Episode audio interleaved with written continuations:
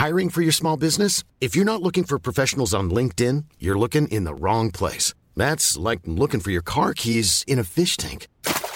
LinkedIn helps you hire professionals you can't find anywhere else, even those who aren't actively searching for a new job but might be open to the perfect role. In a given month, over 70% of LinkedIn users don't even visit other leading job sites. So start looking in the right place. With LinkedIn, you can hire professionals like a professional. Post your free job on linkedin.com slash people today.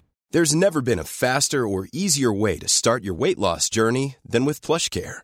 PlushCare accepts most insurance plans and gives you online access to board-certified physicians who can prescribe FDA-approved weight loss medications like Wigovi and Zepbound for those who qualify. Take charge of your health and speak with a board-certified physician about a weight loss plan that's right for you. Get started today at plushcare.com slash weight loss. That's plushcare.com slash weight loss. plushcare.com slash weight loss. Millions of people have lost weight with personalized plans from Noom, like Evan, who can't stand salads and still lost 50 pounds. Salads generally for most people are the easy button, right? For me, that wasn't an option. I never really was a salad guy. That's just not who I am. But Noom worked for me. Get your personalized plan today at Noom.com. Real Noom user compensated to provide their story. In four weeks, the typical Noom user can expect to lose one to two pounds per week. Individual results may vary. Välkommen till podcasten Jägaren med mig, Daniel da Silva. Idag så ska ni få höra ett avsnitt med Kristoffer Hansson. Och det är många av er som har hört av er till mig och velat ha med Kristoffer i podden. Så tidigt i år så åkte jag ner till Skåne, jag träffade Kristoffer och förutom att spela in podd så fick jag faktiskt också följa med Kristoffer på en skyddsjakt på gäss. Och gåsjakt är Kristoffers eh, verkliga huvudintresse och också arbete.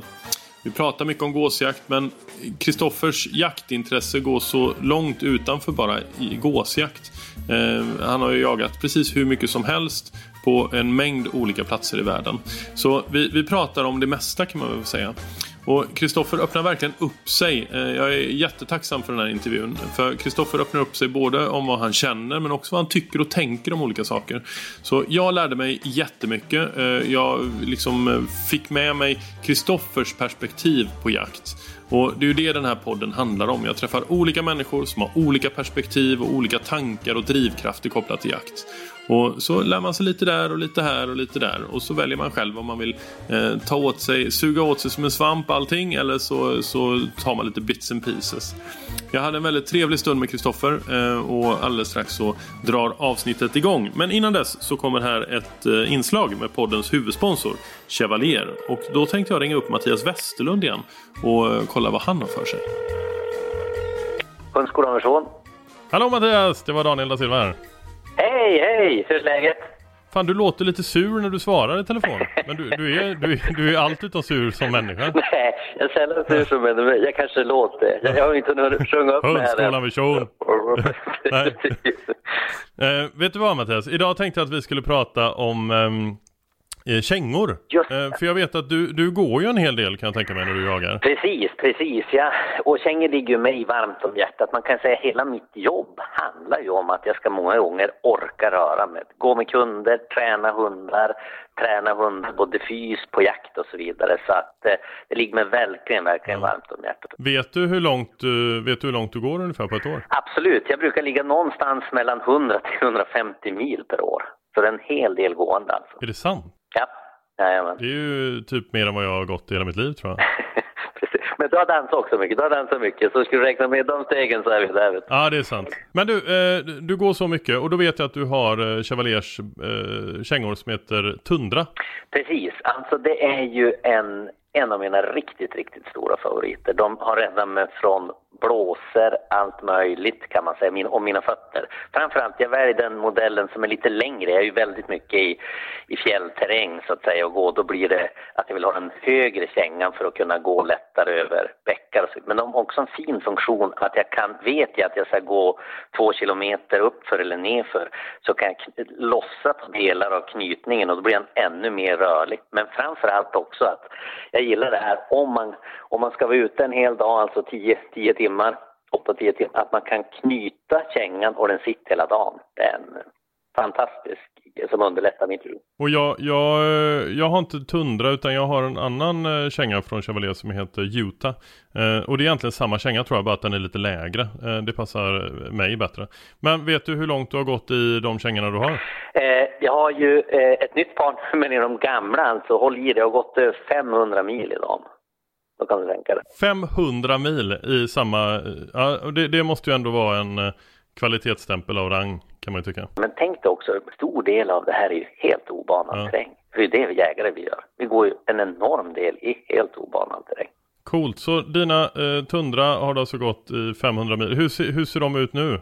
Är de eh, liksom... Eh... Jag kanske borde ta någon bild och skicka till det där ska du få se. Nej, och just det här, det är en fantastisk... Alltså skulle man... Ska jag bara få välja ett skodon på det, då ska jag välja tunna. Ja, ja men vad härligt. Ja, men de, de sitter bra, de är sköna att gå i, jag håller med. Jag har dock inte gått 500 mil i mina. Men det är tryggt att veta att jag eh, kommer kunna gå typ 499 mil till i dem då. Eh, och återigen så måste jag bara säga till alla som lyssnar att har ni inte lyssnat på avsnittet med Mattias eh, så gör det. Eh, det är från säsong 1 eh, och ligger på Podplay eller där poddar finns. Tack Mattias för att jag fick prata med dig. Tack så mycket. Hej då på er. Ha det gott nu. Hej då. Hej.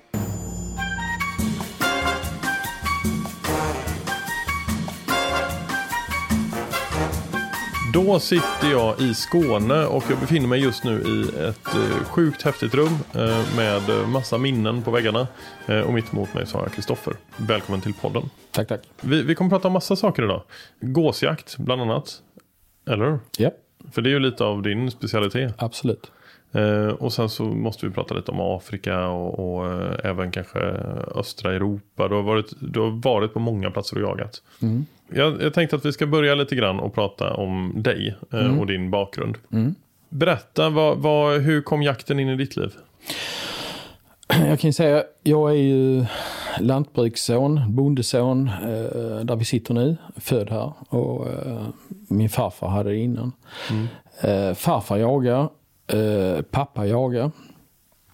Men eh, när jag säger jaga då så är det att de jagar ungefär en gång om året. Mm. Det var på den lokala harjakten. Och eh, min pappa har, eh, man ska vara helt ärlig, tror jag aldrig att han har skjutit ett vilt överhuvudtaget. Ja, Men han har alltid haft vapen. Det var ett hoppskratt. Alltid, nej, alltså som, som alla barn och så, söner så älskar man ju sin pappa. Eh, men han är, nej det, det har aldrig varit någon, någonting för honom. Men han har alltid haft vapen. Mm. Det, jakten kom inte förrän eh, i tonåren. Mm. Och det var ju framförallt att det är så att min mamma kommer inifrån Ven. Mm. Och min pappa träffar min mamma genom att han åkte in där. Det var på den tiden uh, när det var isvintrar så det låg is på sundet. Mm. Så det hade kommit in en räv på Ven. Mm. Så pappas kompis som han gick på Alnarp med och läste till lantmästare bjöd in honom på rävjakt. Men då träffade han min mamma där. Mm. Så att jag tillbringade väldigt mycket tid uh, på lov och helger på Ven och mina kompisar alla där var väldigt jaktintresserade. Så det var ju faktiskt egentligen genom eh, mina kompisar som, jag, eh, som väckte intresset. Mm. Sen där i tonåren så, ja man höll på med mycket som att, att festa och sånt här och mina föräldrar såg väl nog att en viss rädsla att, eh, att, eh, att det skulle bli för mycket av det. Så att de började, när de märkte mitt intresse i jakten mm. så stöttade de mig till 100 procent. Alltså de, vi tog jägarexamen allihop eh, tillsammans. Eh, så de körde mig dit och, och så här. Mm. Förutsättningar hade jag i form av att vi, på gården där jag bodde kunde jag jaga småvilt och upp till mm. rådjur. Och sen hade vi, eller har, har en skogsfastighet där ingen jagar. Mm. Eh, på ett 100, 174 hektar. Och det var ju, det blev ju, så från den dagen jag tog mitt körkort mm. så öppnade sig en helt ny värld. För då, ja, då kunde jag ju åka dit och jag kunde ha min egen bössa. Jag kunde gå ut och, alltså, även här på gården kunde gå ut och skjuta en bock. Eller jag kunde köra upp där och då på 90-talet när det fanns väldigt mycket rådjur. Ja. Så det öppnade sig en helt ny frihet för mig.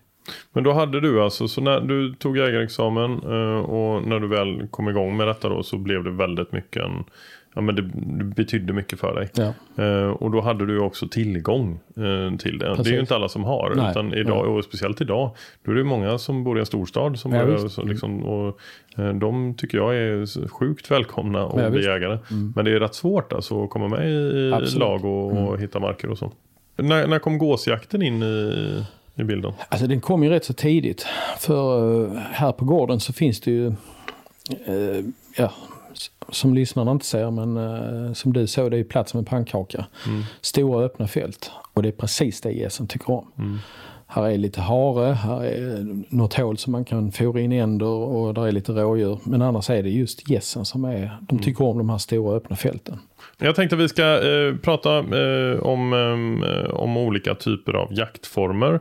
Eh, självklart så måste vi prata om gåsjakt. Men innan det så skulle jag vilja att vi pratar lite grann om eh, vad som driver dig eh, till att jaga. Alltså när man då i unga år med den energin som man som tonåring har hittar någonting att fokusera och lägga energi på så blir det mer och mer intressant. Och det är så med jakten att du, du slutar aldrig lära dig. Det, det, det finns liksom ingen som är fullärd. Utan, utan, och där är, där är så mycket. Eh, och sen är det ju spänningsmomentet. Att eh, det är väldigt spännande. Och sen är det ju också att jag vet när jag var 18. Jag hade fått tre veckor efter jag hade fått licensen på min Remington 700 BDL 3006. Så blev jag satt på älgpass. Och det var ju på den tiden när det fanns mycket älg. Efter 80-talets eh, älgexplosion. Så första, första pass, älgpasset i, i mitt liv så får jag upp ko med dubbelkalv och då fick vi skjuta dubbelkalv. Så jag sköt dubbelkalv och efter det kommer, kommer det ut en pinntjur i släptåg. Som var påskjuten innan i och för sig. Och jag fällde den också. Ehm, men jag drabbades, jag drabbades av rätt så mycket samvetskval.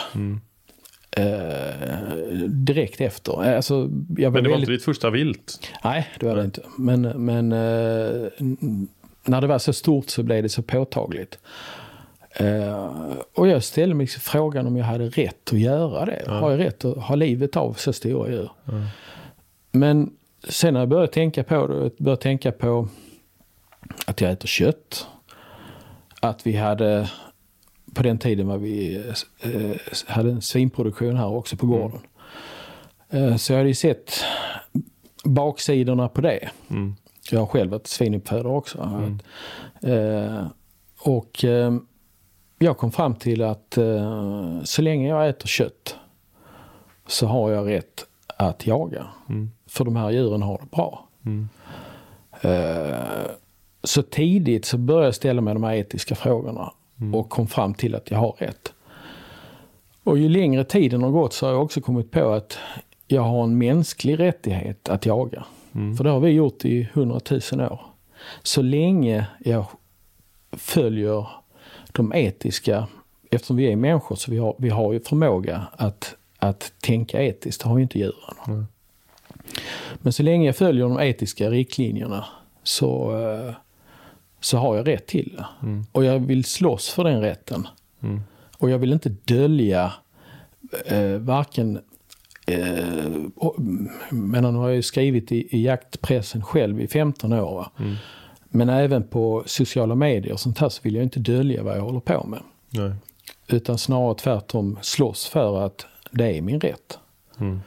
Eh, och jag tror att vi i Sverige eh, har gått en lite fel väg. För att vi väldigt tidigt så börjar vi prata om att ja, det vi jägare gör, vi håller älgstammen nere för annars blir det för många olyckor och så vidare. Och så vidare. Eh, att vi håller på med endast någon form av eh, samhällsnytta genom att hålla viltstammarna nere. Och det tror jag är farligt för att det genomskådar i folk och framförallt motståndarna. Utan vi ska istället, som man gör i många andra länder, tittar du på de anglosaxiska länderna så heter ju, menar jakten det är, det är sport. Eh, så vi, vi ska stå upp för att det är roligt att, att kunna, att vi, vi, vi ska inte skämmas för att vi har roligt när vi jagar. Eh, och tittar du på ett tv-program idag, eh, det mest dominerande tv-programmen är matlagningsprogram. Mm. Och alla kockar och allt står och skrattar och har roligt. Mm. Men vi ska inte få lov att skratta och ha kul när vi kommer hem med ett etiskt frambringat kött. va. Plus, det är klimatsmart. Mm. Det är ju den absolut mest klimatsmarta proteinkällan vi har. Mm. Så jag tänker eh, stå upp för att jag tycker det här, är- det här är roligt att hålla på med och det är min mänskliga rättighet. Är det. Det låter väldigt bra. Ja. Bara gå tillbaka lite grann till det här med spänningen som du nämner. Vad, vad känner du i kroppen när du, när du jagar? Eh, det är en väldigt härlig känsla när, när adrenalinet rusar och eh, man, man lyckas med någonting. Du får ha ett bra skott, djuret lider inte och du har kanske kämpat väldigt, väldigt länge för detta. Och då släpper alla känslor och förvänt, alltså förvänt, alltså allting va, släpper och adrenalinet rusar. Du kanske har haft en väldigt hög puls innan och så vidare. Tyvärr måste jag säga så har ju det eh, lite försvunnit. Du har samma glädje. Men du, men du får inte den fysiska reaktionen. Men när du, jag menar du har ju jagat enorma mängder gäss till exempel. Ja. Men du ligger i ett liggömsle och det kommer liksom 300 kanadagäss som flyger över dig och du känner att nu, nu kommer de landa precis här. Ja. Känner du, du måste ju Jo, känna alltså, någonting. jag, jag kan säga att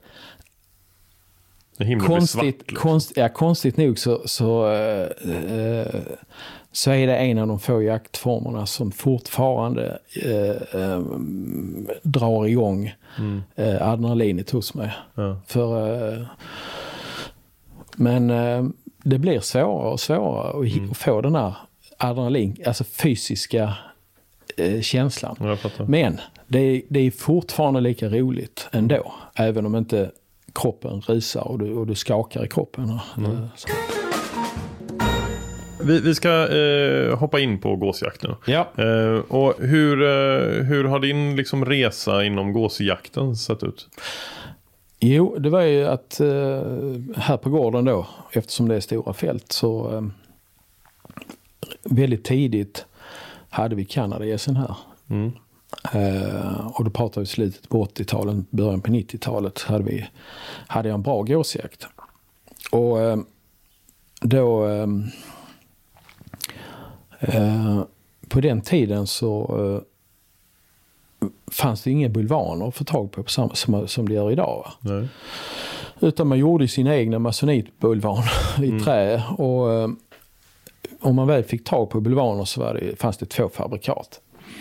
Ett italienskt eh, sportplast och sen fanns det ett amerikanskt som, som var lite svårare att få tag på som heter Carry Light.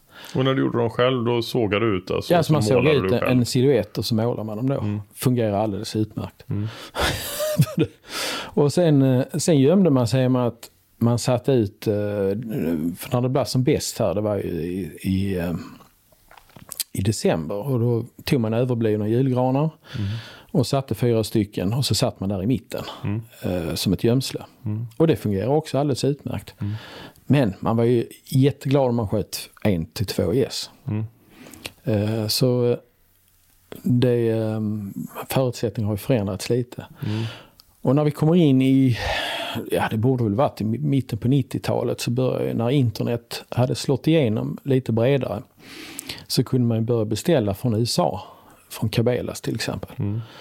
Så då började jag beställa mer och fler och fler bulvaner. För varje år köpte man på sig lite fler och till slut hade man väldigt många. Eh, och då kom ju också de här liggömslena från USA. Och eh, det var hela tiden kanadagäss som, som var det dominerande. Och det som hände sen var ju att grågässen kom in.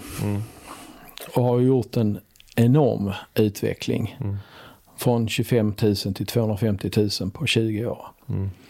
Eh, och de har ju konkurrerat ut eh, dels tagit födoplatser och dels häckningsplatser från kanadagässen. Och eh, i och med att jag hade jagat i alla fall i 15 år och hade mycket utrustning så fick jag frågan om jag eh, kunde hjälpa till och anordna gåsjakter. Och det är, då är det ett gods här som jag eh, fortfarande är kvar på. Eh, och eh, jag började då arrangera gåsjakter själv. Mm. Och expandera i, i mark för varje år kan man säga. Mm. För att kunna tillgodose en bra kvalitet. Och ska vi ha ett närproducerat lantbruk och inte ska transportera mat från Sydamerika så, eh, eller från Australien och Nya Zeeland så, eh, eh, så får vi tänka till. Va? Mm. Det är ju säkert många som lyssnar på detta som kanske har tillgång till marker där det finns gäss. Eller som jagar gäss idag eller som gärna vill jaga gäss. Vad skulle du vilja säga om man inte har då liksom 2000 hektar och, och det, man har de resurserna som du har. Eh, vad, vad ska man tänka på utifrån allt liksom från bulvanbilder till gömslen till eh, vindriktningar och eh, lockpiper och så vidare. Om vi börjar med grågässen som, som finns i stort sett överallt. Eh, så är det inte antalet bulvaner som gäller. En del säger att man måste ha så väldigt hög kvalitet på bulvanerna. Det håller jag inte med om heller. Men att... Eh, jag har precis köpt eh, grågåsbulvaner på Biltema. Som är flockade i alla fall. Jag har, inte, jag har inte testat dem, men det går säkert bra. Men det, det är ju, jag menar, man kan ju ändå lägga pengar på, på en bättre bulvan. En helkroppsbulvan som ser bra ut. Som är helflockad. Men det absolut viktigaste. Och när- flockade då, bara för Ja. lyssnarna om man inte vet vad det är. Så är det ju en eh, speciell form av be- be- Säger man beläggning? Eller, alltså, Ja, istället för att måla dem eh, så är de ju belagda med en sammetsyta. Kan man, eller sammetsliknande yta. Nej, det absolut viktigaste med grågässen det är ju om man gömmer sig eller inte. Eh, när det gäller grågässen så ska det överhuvudtaget inte synas. nej. Och hur man bär sig åt då, om du gräver ner dig ett hål, ja då måste du ändå täcka hålet med någonting för att det ska lyckas. Och så vidare. Och så vidare. Det, det är det viktigaste. Och ju fler jägare du är, ju lättare är det att de ser någon som har ett finger som sticker ut eller någonting. Och det ser de. Och då kommer de inte nära. Vad, vad finns det för sätt att, gräva ner sig? Man gräver Ja, men alltså man, grä, man gräver ett hål till exempel. Eh, och så hoppar man ner där och Ja. står där i liksom. Ja, ja. Men, det, men det är jobbigt. Alltså det, det är ju, eh, så nu, numera använder man ju mer ligggömsle. Och man kan säga att ska man lyckas med grågåsjakten så är det ju i, eh, i augusti eh, på eh, eh, när man har en stubb, stubbåker, mm. tröskat vete, kornfält, rågfält. Eh, och eh, ju högre stubb desto bättre. Och sen att man eh, klär eh, liggömslena i halm. Då kan man lyckas med grågässen. Och det är en annan sak med. Det är att de har inte varit jagade på väldigt länge. Så att de är lättare. Och sen har du ju alla ungfåglarna. Eh, s- och, eh, som gör att det blir enklare att jaga dem. Sen, sen blir det snabbt svårare och svårare ju längre på säsongen det kommer. Hur, hur stationära är de i augusti? Har de sina åkrar eller ve- vet man om ungefär var de kommer landa? Eller? De följer maten. Så att eh, Okej. de... eh, Man, när, när man pratar om stubben då så, eh, så landar de och de äter de ju spillet. Alltså, alltså det, den, du har alltid ett visst procent spill efter tröskan. Men när det är uppätet då flyttar de till nästa. Men sen är det ju så att du, du när du kommer in i slutet, alltså man har i eh, nove, slutet på, mitten på november och framåt.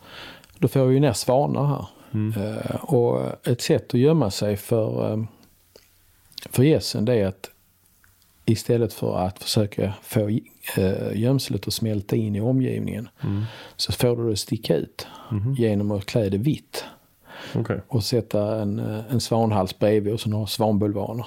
Då kan du skjuta många grågäss också om du gör det rätt. Okej, men och det har jag sett på film när du har. Ja. Men då har du nästan som en Ja men det är ju en, eh, en svanbulvan då som du har liksom över Ja, det har jag, ja, just det, det har jag det också. En, Ja. ja. En, en, stor, en stor bulvan som man gömmer sig under. Ja. Goose share, fast den finns då i, i, i vit. Men det är inget du har tillverkat själv utan det har du köpt? Eh, Eh, de har, det är som jag, en kompis, eh, en amerikan som har tagit hit dem till mig. Men jag ska säga det att för 30 år sedan så gjorde jag en, eh, en, eh, jag tog en sån här blå kemitunna på 220 liter. Och så skar jag ett hål under och så grävde jag ett hål i marken. Så jag kunde trä den här eh, tunnan eh, över benen. Och sen hade jag målade jag den som en gås, kanadagås. Och sen så hade jag en svart jacka på mig och sen en bak och fram en keps med vita eh, flärpar på, eh, på sidorna. Så jag ser ut som en stor gås. Och det funkar. De kom, då kom, kanadagäsen kom och landade bredvid mig. En jättestor gås. Ja, men mina kompisar tyckte det var jätteroligt. Ja, det så jag, jag kunde inte ha den längre. Nej. Men jag har kvar tunnan faktiskt. Du har det? Den här jättegåsen. Ja. Och hur är det med lock då? Eh, Jag vet att du inte är en fan av att liksom locka för mycket. Jag brukar säga så här. Om du sitter och får syn på en gåsflock på 500 meter som är på väg mot dig. Och på 300 meter så slänger den ut landningsställen och börjar glidflyga mot dig. Då finns det absolut ingen anledning att blåsa en ton. Om de däremot blir lite försiktiga och ryggar eller eh, tänker liksom att det här är något skumt då. Så de glider, glider förbi. Då kan du börja kalla. Eh, och det är ju liksom ungefär som att plocka fram esset ur rockarmen. Men att göra det för tidigt kan snarare ha en motsatt effekt. Men du har också sagt att när de sitter och när du har studerat gäss. Eh, att de faktiskt inte håller på att kackla så himla mycket. Nej, och det är ju det, alltså när det sitter, när man säger 100-200 gäss, ungefär det antalet vi har som bulvaner. Eh, så pratar de inte med varandra. Eh, För de har en, de har, den enda, enda gången de kommunicerar i mestadels är när de kommunicerar med eh, eh, sin familj. För att hålla ihop familjen. För det är enda sättet för dem att se skillnad på varandra. För man ska ju veta att de lever alltså livet ut i par. Och då måste de kunna höra skillnad på varandra. Men om man är, tittar på en stora flockar, alltså, eller stora, eh, när de samlas 2, 3, 4, 5, 6 tusen på ett fält. Många olika arter med. Då är det ett jäkla liv. Då kacklar de och pratar. Och då är det för att hålla ihop flocken. Men även för att hålla undan andra dominanta. Och då är det oftast hannarna. Man kallar dem för bulls. Alltså när, eh, eh, att hålla dem eh, borta från sitt revir så att säga. I, i, eh, så de inte tar maten. Va? Och på ett fält då, när det sitter som du säger liksom 2-3 tusen gäster.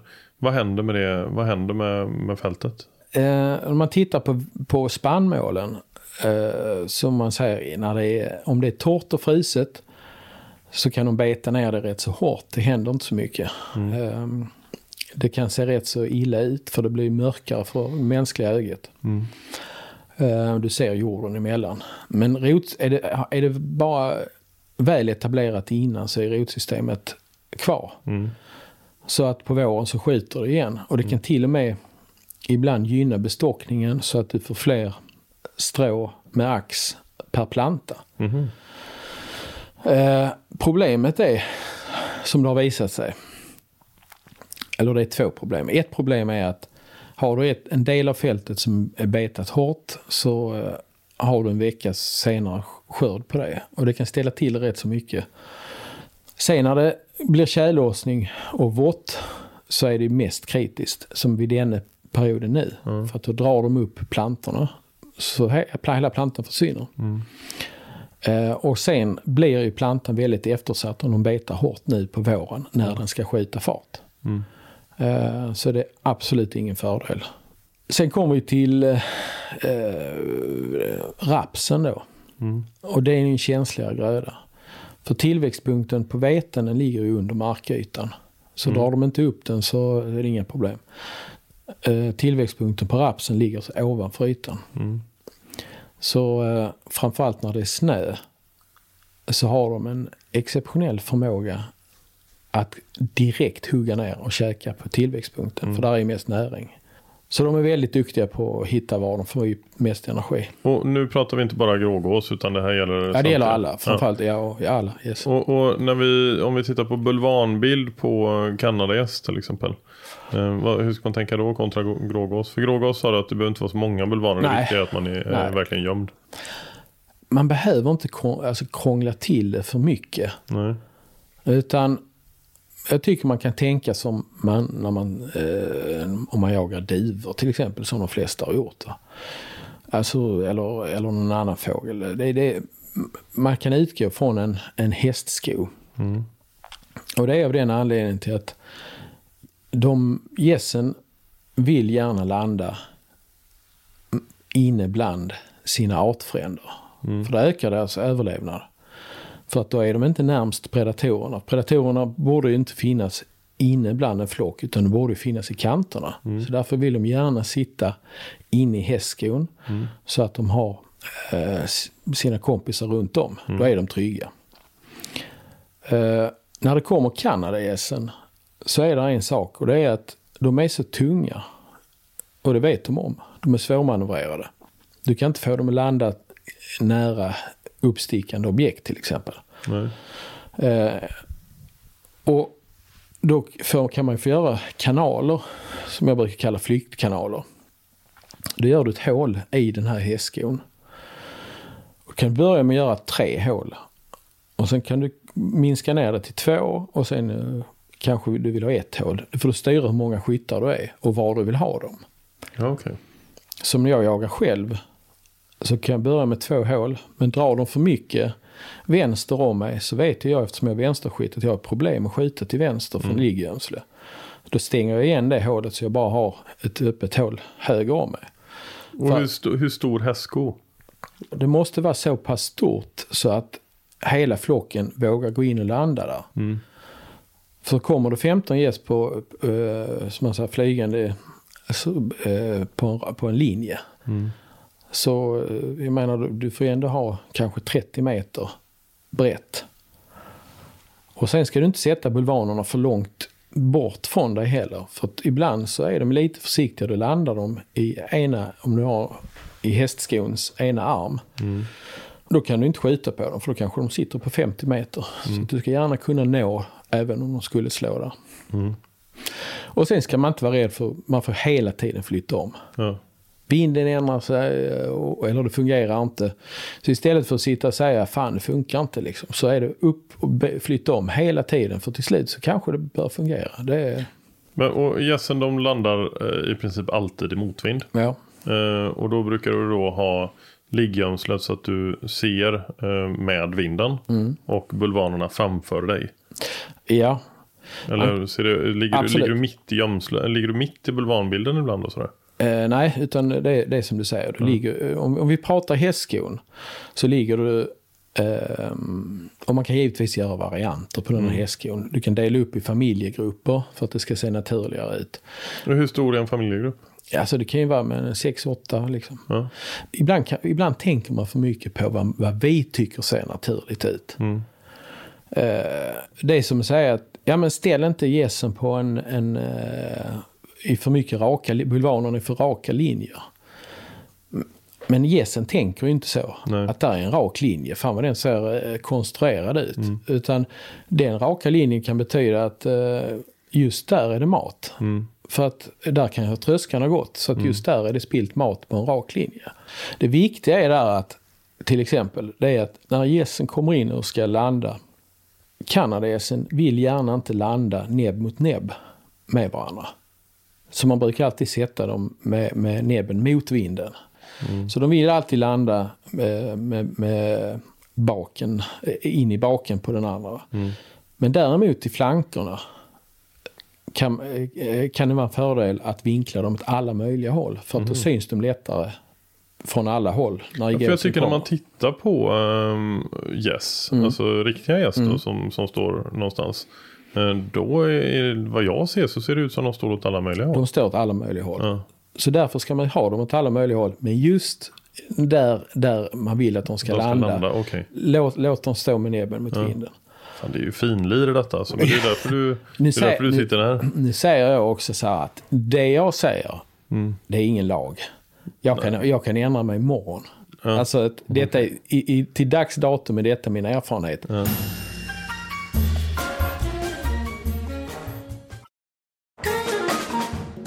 Jag tänker att vi bara pratar lite grann. Jag vet att du inte är mån om att liksom, locka för mycket. Men vad, vad ska man tänka på när man väl lockar? För det första så är det ju att även om jag är försiktig med att locka så menar jag inte att det inte fungerar. Nej. Men, man må, men det gäller liksom att plocka fram esset och råkärmen vid rätt tidpunkt. För att jag har sett, jag har haft amerikanska, kanadensiska guider här hos mig som har jagat här. Som har vunnit tävlingar. Så, alltså de är fantastiskt duktiga. De låter alltså som går. Så de kan alla lätena. Men de blå, blåser sig blåa liksom ibland. Och det händer inget, det hjälper inte ändå. Och det, då är det inte det som är problemet. Va? Och ju mer de blåser för man blir frustrerad. Ju mer rädda blir gässen. Alltså att, eh, så att, att kalla mycket, det, det är ingen, eh, det behöver inte vara någon. eh, Eh, och sen tror ju många som, som sitter och lockar, det är en, en, mänsklig, en mänsklig företeelse att man vill påverka, kunna påverka jakten. Va? Att inte bara ligga på rygg och titta. Ja. Eh, utan att man vill vara delaktig och påverka. Och jag kan ju se när, när, när gässen kommer att jag vet ju på kanske på 500 meters håll när de går upp i vind att de kommer komma in. Men när det ligger någon och kallar då, när de är i, i vind och, och så säger de, såg du, jag kallar så den vände. Och, det, och jag, okej, ja men gör du det då, men den hade kommit ändå. Nu säger jag inte att det inte fungerar, eh, men det gäller ju bara att använda det vid rätt, rätt tidpunkt och sen att man, eh, att man övar så att man är, är duktig på det. Har du någon pipa som du tycker är bra att börja med? Som är liksom hyfsat enkel? Jag tycker ju de här, eh, om jag ska nämna några namn. Ja, men gör det. Det här är inte Och det är ju, eh, P3 liksom. Nej, det är ju eh, Buck Gardner är en eh, billig plastpipa men med ett väldigt bra ljud. Ja. Det tycker jag är en, det är en, det är en pipa som passar både nybörjaren och den absolut mest avancerade användaren. Så det kan jag rekommendera. DKVs, grågås, kanadagås. Eh, Men ofta när man, när man sätter ut en bulvanbild om du jagar kanadagäss. Du har inte bara kanadagäss va? Utan du slänger in lite grågäss och sånt i bulvanbilden också va? eh, För de, de mixar väl lite grann ibland? Det ser, Ja, så men- ser det ut på åkrarna ofta när man Ja, tittar. men när du jagar, alltså var, när du jagar framförallt kanadagässen. Så är det, även om det har suttit grågäss i närheten, så upplever inte jag den fördel att du har grågäss Okej. i bulvanbilden. Om du går ut för att jaga kanadagäss, eh, bara kanadagäss, eller mestadels. Grågässen kan komma in, de kan slå på bara kanadagäss.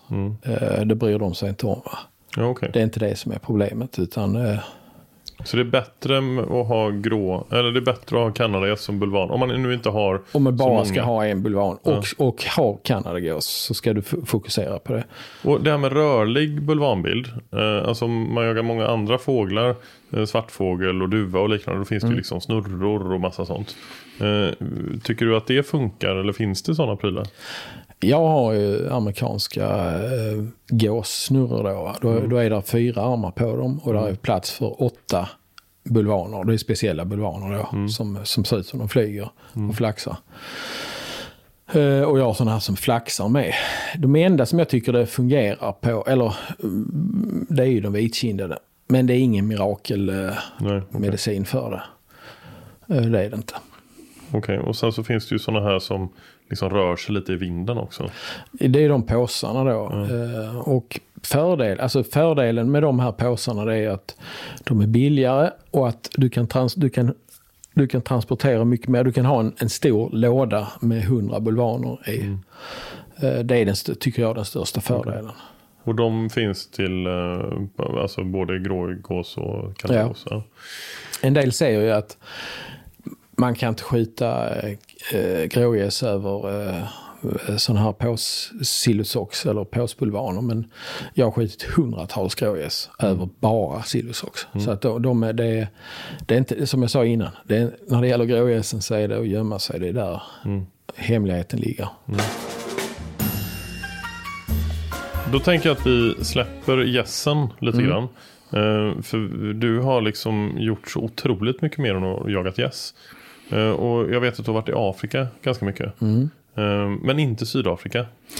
Nej, eh, det är ju bara ett, personligt ställningstagande. Som, men, men jag kan säga, jag ska säga att jag kommer att åka dit förr eller senare. Om, om bara ja, ekonomin och corona försvinner så, så ska jag ju inte backa på det. Va? Vill, vill du berätta lite grann om ställningstagandet? Varför du inte vill åka Alltså till det är ju, det är ju, du har ett land som är... eh, om, man, om man tänker då, för, för det, det handlar mestadels första gången du ska åka till Afrika. Eller första gångerna. Då, då kanske du, du, du vill jaga de vanliga eh, traditionella planesgainen. Alltså det är kanske Mm. oryx, kudu, springbock, vårtsvin. Man kan inte börja eh, och åka ner på en lejonjakt det första man gör. Nej. Eh, för en halv miljon i Tanzania till exempel. Man måste ju börja känna sig på först. Och då åkte vi till Namibia och jag fastnade ju väldigt mycket för Namibia för att du har ju nästan ungefär samma yta har jag för mig som eh, Sydafrika. Men du har två miljoner invånare i Namibia. Du har 60 miljoner i Sydafrika. Du har en sämre infrastruktur i Namibia. Det är inte stora städer och sådär utan det är mycket ödslig mark. Och som svensk så, ja det är lite det man vill se. Va? Eh, och sen är det ju färre hägn i Namibia. Eh, high fenced, alltså de höga hägnen. Va? Utan du har, du har alltid eh, de här kohägnen på, som är de låga. Som inte håller var, vilt varken inne, inne eller ute utan de springer under eller över. Va? Men eh, high fenced med, med el och grejer och sånt, och då, då, då är djuren inlåsta på en yta. Vad, vad är Ehm. dina liksom, toppupplevelser i, eh, i Afrika då? Namibia till exempel. Det kan jag inte säga faktiskt för att uh, i och med att det finns så mycket olika arter så blir också alla situationer så unika. Vilket är en del av charmen. När du har jagat i Afrika, är du alltid ute efter ett specifikt vilt eller en specifik art då? Eller är det ibland så att det är så här, ja men det är de här, liksom, man går ut lite mer random sådär? Jag är ingen artsamlare. Så jag kan, jag kan skjuta tre oryxar. Eh, i- istället. Vissa vill ju bara skjuta en av var. va. Men, men alltså att, uh, om, sen fastnar man lite. Oryx är rolig att jaga. Att, eh, så att, nej, jag är ingen, jag är ingen artsamlare. Jag tycker om, eh, jag tycker om upplevelsen eh, och jag tycker om jakten. Och, men jag vill gärna ha en trofé till, som minne. Det, det ska jag inte sticka under stol med. Men jag behöver inte ha massa olika arter. Sen kom, Första viltet du, du fällde i Afrika var en kudu. Ja, precis. Hur var det? Jo, men det var, det var ju väldigt, alltså det var, det var ju häftigt. Men då smög vi inne i, i den här bushvälden. Alltså, och skö, så jag sköt den på 10 meter. Jaha. Eh, Så att, eh, annars är de ju, man kallar dem för the grey ghost. eh, För att de är eh, de har en exceptionell förmåga att bara försvinna. Få syn på det och försvinna. Så det var, jag har aldrig varit så nära en kudu, varken förr eller senare. Men, men Af Afrika, var, du, du måste ändå kunna välja ut någonting som var sådär. Alltså det som, är, det som jag ändå måste säga är det häftigaste. Det är ju att jaga buffel. Frilevande buffel. Eh, och det har jag gjort i eh, Tanzania och i Mosambik. I Tanzania sköt jag två, där gick det bra. I, uh, i uh, Mosambik uh, var det en betydligt glesare stam där man fick jobba mycket, mycket hårdare för bufflarna. Det var ett högre predatortryck, det var mycket lejon vilket gjorde att de var väldigt stissiga. De, de stod inte stilla utan de rörde sig hela tiden. Eh, och lejonen var ju efter dem eh, samtidigt som vi. Va? Alltså vi såg dem, eh, spåren. Var, Ja. var du, är man skraj då? Nej, det är inte. De- Alltså de, de, eh, de jag tror de, de, nej, de har väl rätt, de, jag, nej, det, det, du är mer, då är det mer skraj för bufflarna faktiskt. Ja, det är så. Ja. Och, men du, du har jagat uh, jättemycket. Vad, vad skulle du vilja säga? eh, din rekommendation om man ska åka till Afrika första gången. Är Namibia en bra destination? Definitivt, det är det. Där, där har jag svårt att säga att man blir, eh, att man blir missnöjd. Och sen när man går runt här i ditt hem så har du mängder av djur. Bland annat en my- myskoxe Ja, från Grönland va? ja. Du måste berätta lite grann om den där resan. Ja, alltså det var, det var en rätt... Det, det var faktiskt en, en kompis till mig vars kusin eh, är, var sjuksköterska på Grönland. Men förutom att vara sjuksköterska eh, så har han även en vapenaffär och en båtaffär kombinerad. Det är väl den enda på Grönland misstänker Och så är han ju guide. Så han är ju en av de få som är licensierade guider. Sen eh, körde vi då säga, sneak-varianten och det var ju att eh, vi tog oss upp längs fjordarna och floden, floderna med båt. Och så gick vi. Och det, det, eh, det som är intressant med Grönland är ju att det är fyra timmars flygväg från Kastrup. Så det är inte långt. Nej.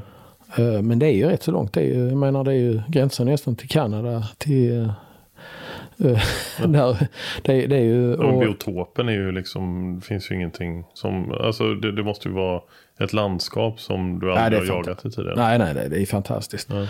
Men det är så jäkla öde så att vi blev... eh, Det kom nog lite som en chock. Ja. D- där är inga människor. Nej.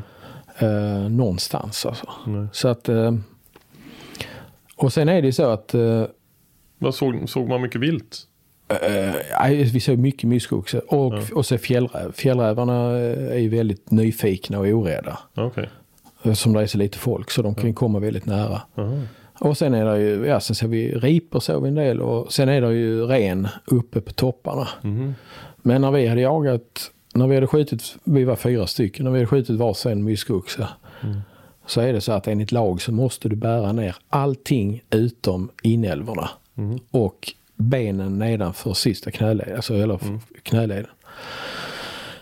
Så hela skinnet, huvudet eh, och allt kött måste tillbaks till kampen och tas tillvara. Vilket är väldigt trevligt. Alltså, men du ska bära det. Äter man myskoxe? Ja, ja, jag kommer till det. Okej, ja, ja. Men jag kan säga att vi, vi, bar, vi bar och det, det var ju, jag menar vi gick ibland flera mil. Alltså det var ju sånt jäkla jobb. Men vad väger en myskoxe? Ja, 350 kilo. Men då släpar man, eh, alltså man, man styckar på plats och delar upp i olika säckar och släpar eller hur gör man? Ja, man, oh ja. Alltså man, man, man styckar dem på plats. Och då går man flera vändor då också? För Ja. ja. Men eh, nej, så, men jag har aldrig burit så tungt sen uh, militärtjänsten. Nej. Så att, uh, ja, det, var, det, var, det var tufft. Men det, var, det är det som är jakten ju. Alltså för att själva, om man säger själva jakten på myskoxen är ju inte eh, de, eh, säga att de, de är inte så svåra att komma nära. Om du, om du vet hur du ska, eh, precis som allt vilt, men det är helt öppet. Men de sticker inte när de får vind? eh, De kan, de kan, jo, de kan göra. Men alltså går du, de kan stå och titta på. Va? Men bör du smyga mot dem, då bara pang sticker de på flera hundra meters håll. Men om, du, om du passerar dem på flera hundra meter och går runt dem, så bryr de sig inte. Då står de bara har lite koll på det. Ja. Men går du sen då upp och, och tar skydd på något sätt så att du kan komma nära dem så går det. Men så själva jaktligt sett, ja det var, jag tyckte det var kul men, men eh, den stora upplevelsen det var ju, det var ju allt runt omkring. Alltså, det var det. Och köttet då? Jo, och sen eh, snittar man upp den här, eh, eller strimlar upp den till eh, typ som man gör i Afrika, med, som vi gjorde med bufflarna till, till biltongs. Eh, och det är det enda sättet att konservera det. Biltongs? Ja, det är så, så torkat kött. Ja. Och grönlänningar äter ju mängder med sånt med. Utan- Beef jerky? Eller? Ja, fast utan, utan eh, vinäger, och socker och kryddor. Okej. Utan rent, re, rent kött. Osaltat? Ja, och, ja. Och det, så vi, vi tog ju och hade sådana stora nät som vi la ut strimlorna på. Och med det torra klimatet och vinden så eh, torkade det på en dag. Så var det bara ner. Och sen säljer man det då till, eller de säljer det då till eh, inuiterna. Hur smakar det? Eh, det smakar väldigt mycket får. Ja, okej.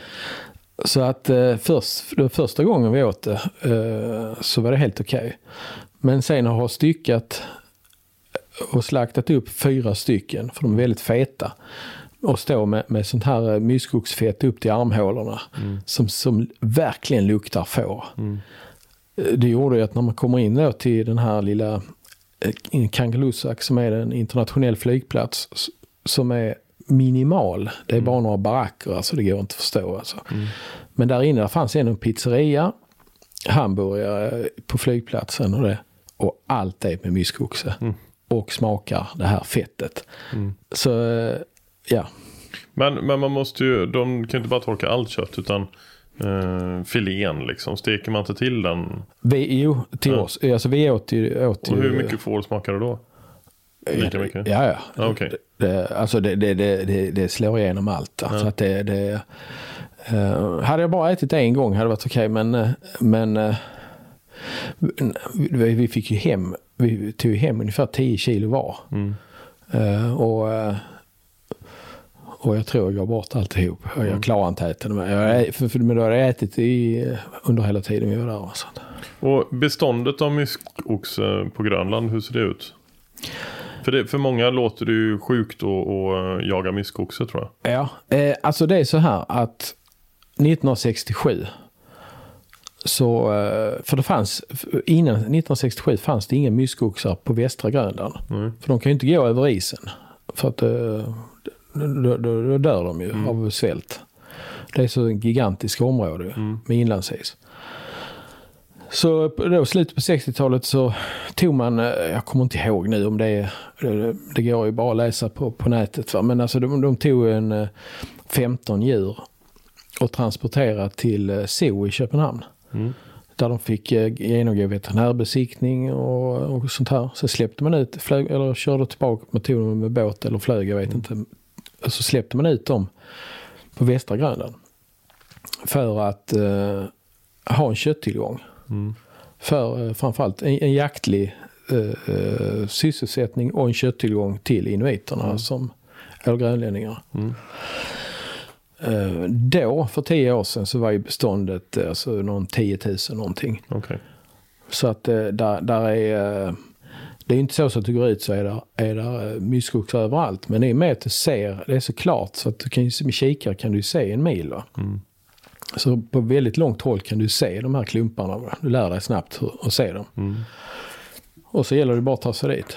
Men det är gott om dem. Så man behöver inte vara rädd att man utarmar någon, något bestånd eller något sånt. Vad, vad skulle du säga eh, för övrigt då? Vi har pratat lite om Afrika, vi har pratat lite om Grönland.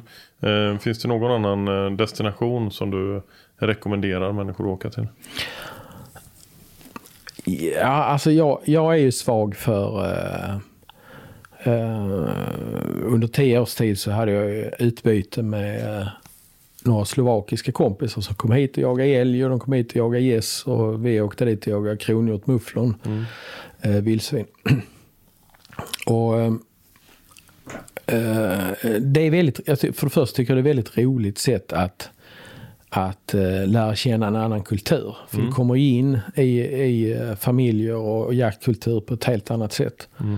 Eh, och vi har i Sverige väldigt attraktiva saker för centraleuropeer. Och till exempel Åre och tjäder är ju... Det, vi, vi kan inte förstå hur... hur eh, Exotiskt? nej. Ja. Så en av mina slovakiska kompisar han, eh, han sköt i bom på en stor tjädertupp när jag var med. Och eh, han blev så förstörd så att, ja, jag tror inte han är människa än. faktiskt. så att, men det, man, det kan man dra nytta av. Och gå, gåsjakt smäller också väldigt högt. Mm. Och älg såklart. Men älgen är lite mer problematisk så att de vill ju de vill såklart, jag menar vi åker ju inte ner dit för att skjuta en, en hind och kalv utan vi vill ju ha med en, en eh, åtminstone en 8-10 taggad 12 eller 12 taggad kronhjort. Och det är samma med dem, de vill ju gärna skjuta någonting med, horn. Och det är inte alltid så lätt, framförallt om man ska bedriva alltså, traditionell älgjakt, om de ska sitta på pass och då är sannolikheten rätt så liten och skjuter en tjur. Men, men Orre tjäder hade jag, om man har tillgång till det, hade jag eh, och idag då med, med, menar med alla eh, sociala medier så är det väldigt lätt att komma i kontakt med folk. va. Eh, så ehm, och kronhjortsjakten är ju, eh, alltså den är ju nu är det så att tack vare att jag är lantbrukare också och håller på med gässen så har jag väldigt svårt att komma iväg då under brunsten. Men jag har varit iväg, jag har faktiskt bara varit iväg på brunsten en gång. Eh, Men det är en fantastisk upplevelse. Och, eh, och det behöver inte vara så dyrt heller om man inte ska skjuta så stora. Man kan ju få en trevlig upplevelse även med de små hjortarna. Så att, eh, nej Östeuropa, Polen, Ungern. Slovakien, Tjeckien. Och i Sverige hinner du inte jaga så mycket eh, annat än gäss? Jag vet att du har gjort det mycket tidigare. Ja. Men det blir lite drevjakter och så antar jag. Ja, och så, ja, så hade jag ju... Jag hade en... eh, Alla säger att man har en duktig hund. Så Det hör ju till alla hundägare. Så att min hund var väldigt duktig. Men jag tyckte hon var väldigt duktig. Det var en slovensk kopov som jag jagade gris med. eh, Hon gick bort förra sommaren, 14 och ett halvt år gammal. Eh, Men, och sen hade jag en tysk jaktterrier och ett tag hade jag två tyska jaktterrier. Men, men så det var ju vildsvin och det, det, det var ju en... eh, Det blev ett gift att gå med hund som hundförare. Det var ju... Då hade man ju adrenalin och eh, socialt umgänge och viltmöte. Allt. Alltså det, var, det, är ju- det är ju jätteroligt. Mm. Men du hinner inte det längre? alltså? Nej, nej. Och sen var det ju också att eh, eh, har man familj med små barn och sådär och, och jobbar med jakten. Det, alltså, det, ja, jag kunde gå med hund fem dagar i veckan och sen jaga gäss två dagar. Ja, så hade vi sju dagar gått på den veckan. Ja.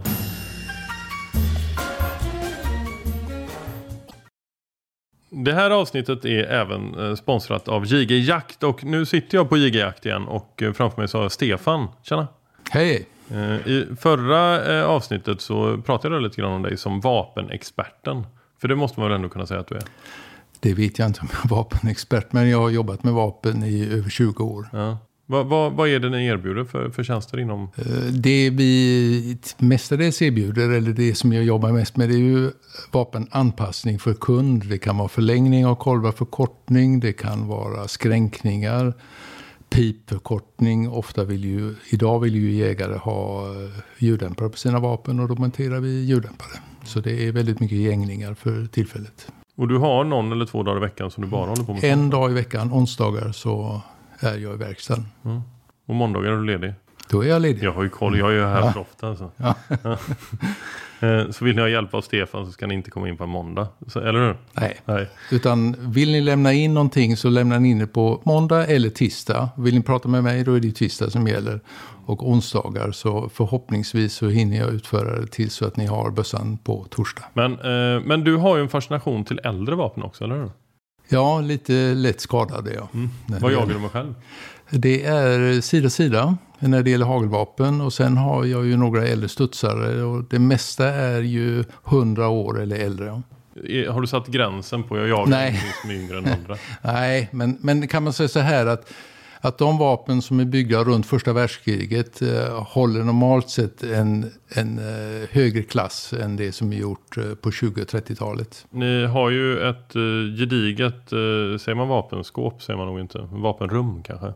Ett vapenrum, ja. Ett vapenrum med, eh, med blandat både begagnat och, och nytt. Ja. Eh, Och där har jag gått och fingrat ganska mycket. Och så har ni Ja. den här glas, eh, glasväggen. Eh, Och där innanför så, så vågar man knappt titta. Men där finns ju sjukt mycket fina grejer.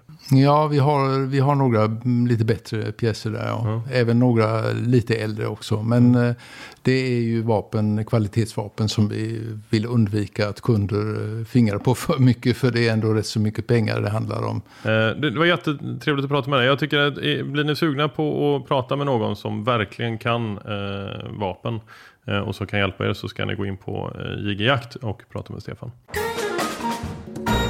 Vad, om man tittar framåt lite grann, eh, vad, vad drömmer du om? Ja, eh, hade inte corona kommit så hade jag varit eh, på Nya Zeeland eh, i eh, maj förra året. Resan är betald och allt men eh, pang bom så fick man inte åka iväg och inte komma till.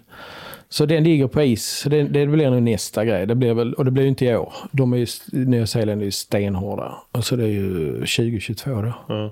Det- Nya Zeeland är ju rätt speciellt eh, som jaktdestination. Mm. I och med att det är så enormt stort men också helt öppet och fritt på ett sätt. sådär. Vad, eh, har du liksom bokat med guide? Och, Ja, ja. Men jag, jag tänkte åka själv. Eh, så då blir det. Så det är väl sen eh, skulle jag faktiskt vilja till, eh, ja jag tror Kirgizistan.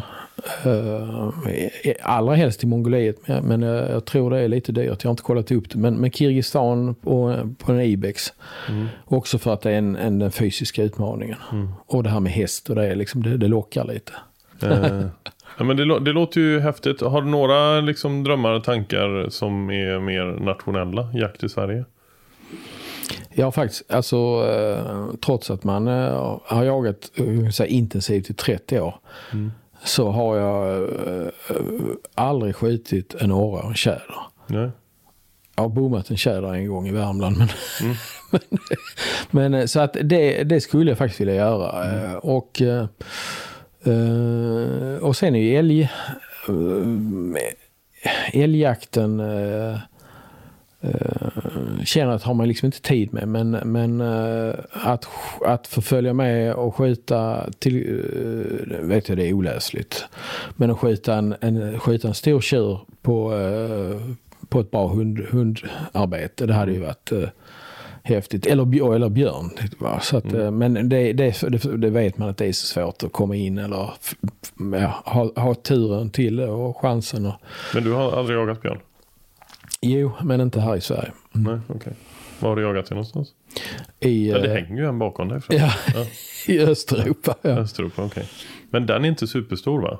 Jo. Är den det? Nej. Okay, nej. men. nej, det är faktiskt en väldigt liten hanne. Ja. Men de sa att den var tre och ett halvt år men att den var exceptionellt liten. Okay. Det är vad vi kallar en grytlapp. Okay. nej, den vägde väl, den vägde inte mer än, alltså den vägde eh, kanske 70-80 kilo. Mm. Men och gåsjakten då? Hur, hur, funkar det? Jag menar, du, du, det är mest utlandsgäster som kommer och jagar med det va? Det har ju varit det. Och det har ju det har inte varit ett medvetet val utan det har ju blivit eh, att kunderna har letat upp mig. Och, och mm. det är ju utlandet som, som gåsjakten är eh, eh, hetast. Mm. Att mm. säga. Och då är det ju för det första så är amerikanerna ju rätt så de har ju bag limits. Mm. Så de får ju bara skjuta nu hörde nu var det någon som skrev till mig att skjuta i New York State för att skjuta en, nästa år en Kanadagås per dag, per man. Okay. Så när de får komma hit och, och kanske skjuta, ja, låt säga 20-30 per man, mm. så, så är det ju eh, det är en enorm upplevelse för mm. dem. Och sen är, sen är de ju tokiga i vitkindade gäss, mm. amerikanerna. Sen har jag ju en del från Mellanöstern och i eh, huvudsak från Ryssland. Ryssarna mm. är ju väldigt glada i gåsjakt. Mm. Men det har, det har inte varit ett direkt medvetet val utan det har ju bara blivit så. Mm. Och sen är det ju så att det har ju man har några jäkla omkostnader. I arrende, personalkostnad, eh, all utrustning, bilar. Man måste ha fyrhjulsdrivna bilar, du måste ha flera olika sorters släp. Du måste ha eh, UTV, ATV. Du har ett hus för dina bulvaner. Ja. ja. Nej, men alltså så att det, det, det, allting kostar rätt så mycket. Vilket gör att det är inte skära guld med täljknivar. För att det kostar eh, att driva runt. Precis som det gör att föda upp fasaner. Och det ska kosta. En fasanjakt kostar mycket för att det, det kräver mycket mm. för att dra upp det. Så att, eh, men sen ska jag säga det att i och med vad som hände 2020 hela året. När att man 1, 2, 3 får man inte resa. Drömmarna slogs till spillror. När ska vi kunna resa till Afrika, till Nya Zeeland eller till mm. Kanada eller var som helst. har vi ingen aning om. Och så börjar man titta på vad vi har här i Sverige. Mm. Så inser vi att vi är väldigt, väldigt lyckligt lottade i Sverige. Mm. Vi har en fantastisk jakt. Småviltsjakt, klövviltsjakt, allt. Mm. Uh, och jag märker mer och mer i min omgivning bland mina vänner som att fler och fler börjar liksom hålla sig, inse det att det är ju, Sverige är ett fantastiskt jaktland. Mm. Uh, och sen tittar jag mig själv då att vad tycker jag är roligast att göra? Jag satte mig ner och tänkte på det. Ja men det roligaste jag vet att göra det är ju att jaga gäss. Yes. Mm. Varför ska jag då liksom ibland slita häcken av mig för att sälja någon extra jakt för att sen skatta och kunna åka ner och jaga någon annanstans. Mm. När jag egentligen kanske tycker att det är roligast att jaga gäss. Mm. Så jag insåg att jag har jagat väldigt, väldigt mycket själv. Mm. Yes, jag har aldrig skjutit så många gäss eh, på ett år som jag har gjort detta året. Men Ja, i och med att dina, eh, jag menar pandemin måste ju ha slagit hårt mot dig. ja, ja det, alla 95% av kunderna försvann ju. De fick inte komma hit. Så att, eh, mm, och inte ens danskarna fick komma. Nej. Så, eh, så jag har jagat mycket själv och inser att eh, nej, det jag kommer jaga mer själv i framtiden. Jag kommer inte försöka kränga liksom så mycket som möjligt utan jag kommer, då går jag hellre ut själv. För det är det roligaste jag vet. så, Det är underbart att du känner så. ja. Att man jobbar med det roligaste man vet.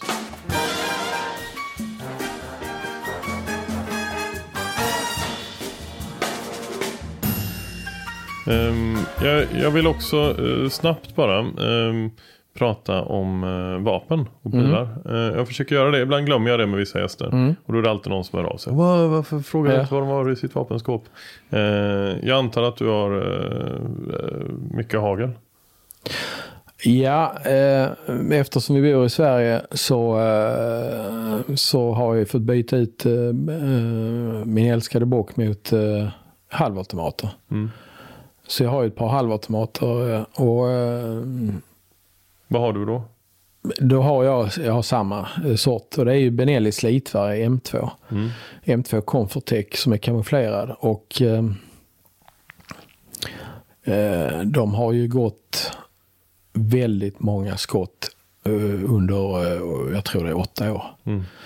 Och aldrig bytt någonting på den. Så jag, jag är jättenöjd med det för att eh, det är ingen fancy grej va? men där är, den är väldigt lätt att plocka isär i alla beståndsdelar och rengöra. Eh, och Hur ofta haft, gör du det? det beror lite på hur, hur hårt de går. Men eh, det viktigaste är att du kan skjuta dem väldigt hårt utan att de börjar krångla. Problemet är så fort du blir smutsig om händerna, har lera på händerna och trycker in skott med, eh, där det är lera på kolotten till exempel. Kolotten, är det det Ja, alltså den här eh, mässings eh, på, Ja, på den, hylsan. okej, ja. ja. Och, och då, då börjar det kärva direkt. Så då måste man plocka isär den. Och sen är det att man använder rätt olja. Mm. För jag börjar använda eh, mineraloljor. Tunna mineraloljor. De smörjer jättebra. Problemet är även när det är kallt smör de ganska bra. Det kärvar ju lite när det, när det blir kallare det blir. Mm. Men eh, de suger ju till sig eh, lera. Eftersom, jag, jag menar, du, ja, gåsjakt och lera är, Mm. det är synonymt. Det går hand i hand. Eh, och då, då börjar de kärva. Mm. Och då gick jag över till sån här PTFE silikonolja. Mm. Och det funkar jättebra. Men när du drar tre snabba skott så blir det för varmt så att då klibbar det ihop. Mhm. Då smörjer det inte alls. Då är det tvärtom. Då blir det som gummi. Eh, men så hittade eh, tack vare en, eh, en vapensmed här i närheten, eh, eller en, en väldigt duktig kille på, eh, som jobbar i en, jaktbutik här. Han sa ju att det här, det här Flinatech, det är en keramisk coating alltså så att det, den helt påverkas inte av varken kyla eller värme. Så att eh, de säger att skidskyttelandslaget använder den. Eh, och den är outstanding. Den, den Det är, låter ju verkligen som ett säljargument i och för sig. Ja, men, ja, men den är, Skidlandslaget ja, ja, alltså det, den, den, är, den är magisk. Ja, den är så. Ja. Så att eh, så jag har med, alltså, så är det någonting som krånglar i fält så brukar jag inte plocka isär det. Utan jag har med en tandborste i fickan. Och sen har jag med Biltemas eh, sån här eh, kraftspray, rengöring. Så bara blåser man rent med den. Och det är oftast just där, där patron, i patronläget alltså. När där kommer skit så det är då det börjar krångla. Okej. Vad har du mer då? Du, har- du har, hur många M2 har du? Ja, fyra. Ja, Okej, då har du bara två kvar. Ja, och eh, sen har jag en eh, eh, Remington Vormint 22250. Eh, Och den har jag till att skjuta, eh, tanken var att jag skulle skjuta räv. Nu, nu finns det ju andra kompisar här omkring som är så Vad är det för, är det klass 2? Klass... Ja, klass 2. Ja. Eh, så det är den. Och sen har jag en uh, Blaser eh, R8 Professional Success. Och var, den har du olika pipor på då? För du har Ja, inte bara jag- 375? Nej, så har jag en 270 som jag använder eh, till allt. i stort sett. Och så 375 eh, eh, som om man, man åker ner och jagar storvilt i Afrika. Mm. Som, men eh, eh den, jag har i sig använt den på drevjakt också. Det, det, jag tycker det är en 375 är en väldigt trevlig kaliber. Mm. Det är det. Den är lite långsammare. Så att... Hur är det? Är rätt bra tryck i axeln på en sån va? Nej, nu har jag, nu har jag ju faktiskt en kickstop och sen har jag en, en uh, rekylbroms. Okay. Så att uh, nej, jag upplever inte, jag känner inte alls av rekylen. Vi har ju pratat om uh, massor idag. Mm. jag har lärt mig väldigt mycket om gåsjakt. Vad, hur känner du själv? Tycker, är, du, är du nöjd med vår, vårt samtal? Ja, det var, det, eh, tack för att jag fick vara med. Det var jätteroligt. Ja. Eh, men du, du märker, jag kan sitta här och prata till imorgon om vi ja, fortsätter. Jag tror att vi kan fortsätta sitta här och prata när jag, när jag trycker på stopp. Ja. Eh, jag har lärt mig supermycket. Du, du kan ju jättemycket om, om mycket, men, men just gåsjakt tycker jag är jätteintressant. Eh, och ja, men jag tror att det är många med mig eh, som, eh, som gärna jagar kanske mer gås än vad de gör men mm. inte kan så mycket om det. Och jag har fått superbra tips eh, för hur jag ska bete mig. Ja, vad kul. Eh, jag hoppas att eh, fler känner likadant. Mm. Eh, tack snälla för att du fick prata med mig. Ja, tack ska du ha för att jag fick vara med. Ja. tack. Och stort tack till alla er som har lyssnat såklart. Nästa vecka, då är vi tillbaka på torsdag, precis som vanligt med en alldeles ny, rykande, häftig och härlig gäst. Vi hörs om en vecka. Hej!